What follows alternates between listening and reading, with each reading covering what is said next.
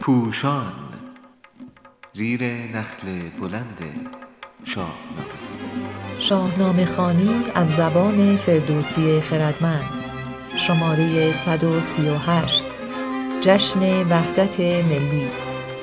چاپ شده در روزنامه ستاره صبح در تاریخ 27 اسفند 99 نویسنده علیرضا قراباغی گوینده مژگان دین محمدی موسیقی بهار دلکش از زنده یاد شجریان.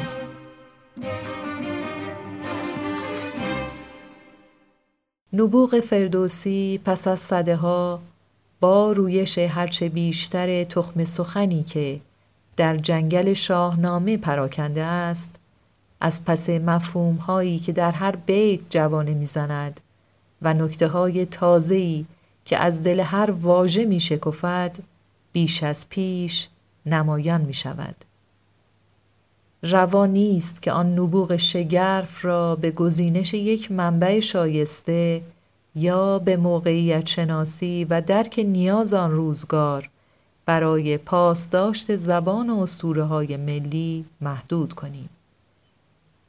گرچه در سبک خراسانی ایهام کمتر به کار رفته است ولی توانایی فردوسی در پردازش گفتگوهایی چند منظوره گاه بر چیرگی شکسپیر در این زمینه نیز پیشی می‌گیرد.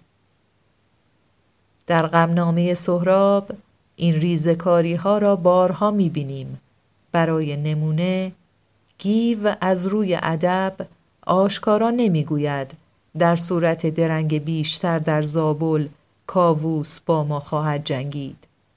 روی بیرونی سخن آمدن سهراب را به ذهن می آورد به زاول ستان گرد رنگ آوریم زمین باز پیکار و جنگ آوریم.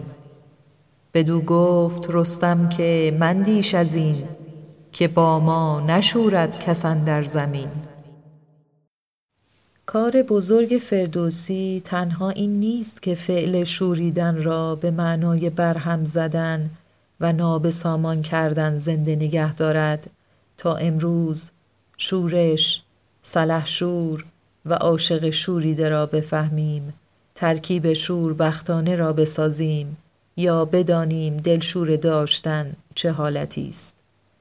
کار بزرگتر نابغه خردگران است که همواره خواننده را به چالش می کشد تا با اندیشیدن بیاموزد. مخاطب باید پی ببرد که سخن بر سر کاووس است و حتی گفته رستم به معنای گردنکشی او در برابر شاه نیست بلکه اطمینان از مهر دیگران را میرساند. این دو نیکخواه به درگاه می روند و رستم هنگام قهر به کاووس می‌گوید بدخواه را خار کن خواننده با این واژه ها در میابد حتی اگر درون ایران میان بخش های مردمان بحران پدید آید همچنان بیگانه ای که به کشور تجاوز کرده بدخواه به شمار می آید. فردوسی از زبان گودرز می‌گوید کسی که در چنین شرایطی نیروهای ارزشمند داخلی را برنجاند و از خود براند خردمند نیست. باز هم برای آنکه خواننده به نادرست قهر رستم را سرکشی نیروی نظامی در برابر قدرت سیاسی نپندارد فردوسی نشانه ای دیگر می‌گذارد.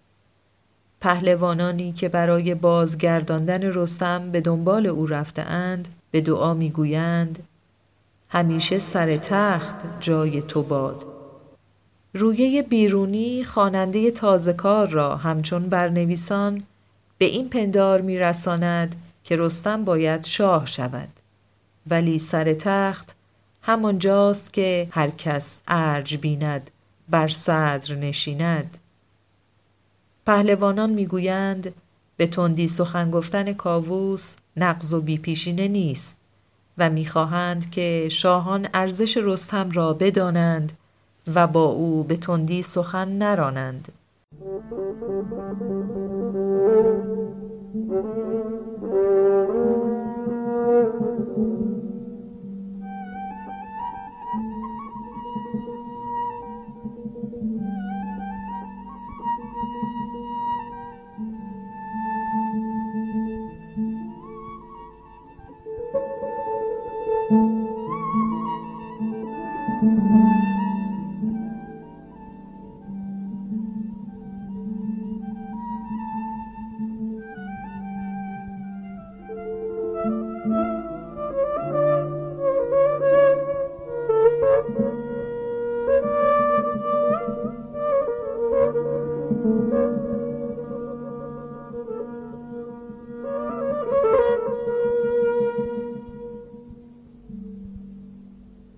آنگاه که تهمتن از برخورد تند کاووس برمی آشوبد و می‌گوید که چندین مدار آتشن در کنار باز در آغاز به نظر می رسد که خود را آتش می خاند و شاه را از سوختن می ترساند.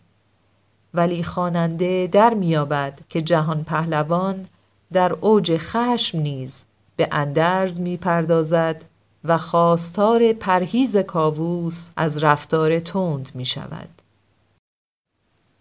چیرگی فردوسی در پردازش گفتار به ویژه در پوزش کاووس پدیدار می شود.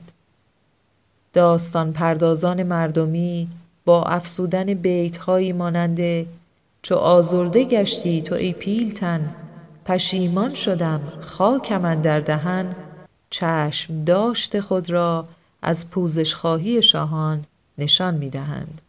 ولی در زبان هنرمندانه نابغه توس کاووس در پس واجه های آراسته گناهی را به گردن نمی گیرد.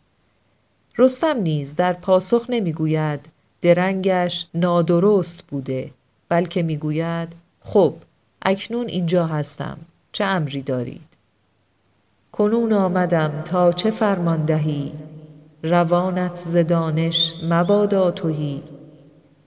مصراع دعایی دوم شاه را بیدانش می‌خواند.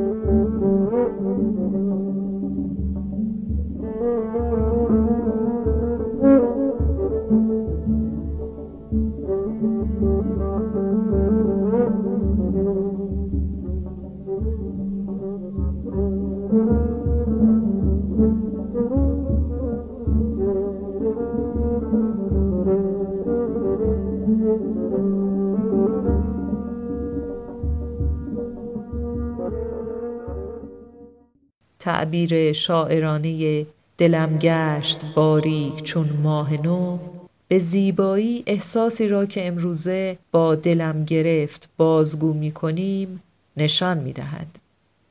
نظر کاووس در گفتن چنان رست باید که یزدان بکشت و نیز مصراهای دیگر که فردوسی از کاشتن سنوبر و مانند آن به جای انسان سخن می‌گوید به باور زایش گیاهی نخستین اشاره دارد.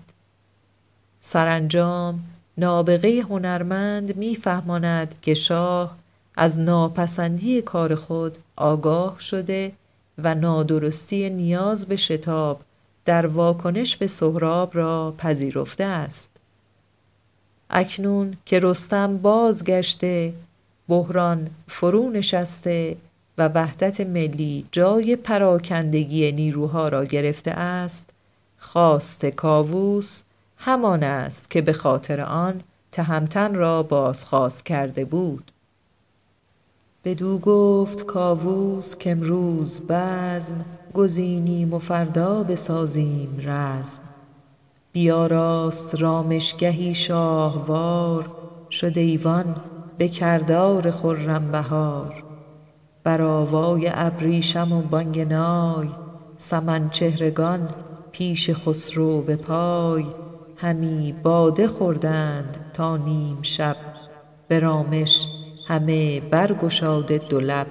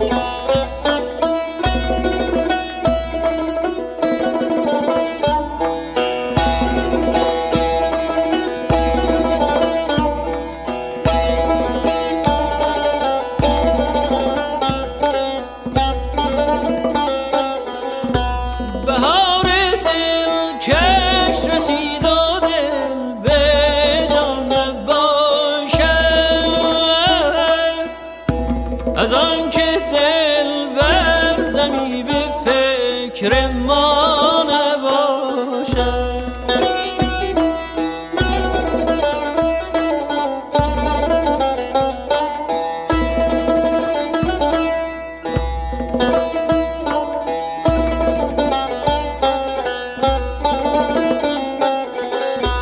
در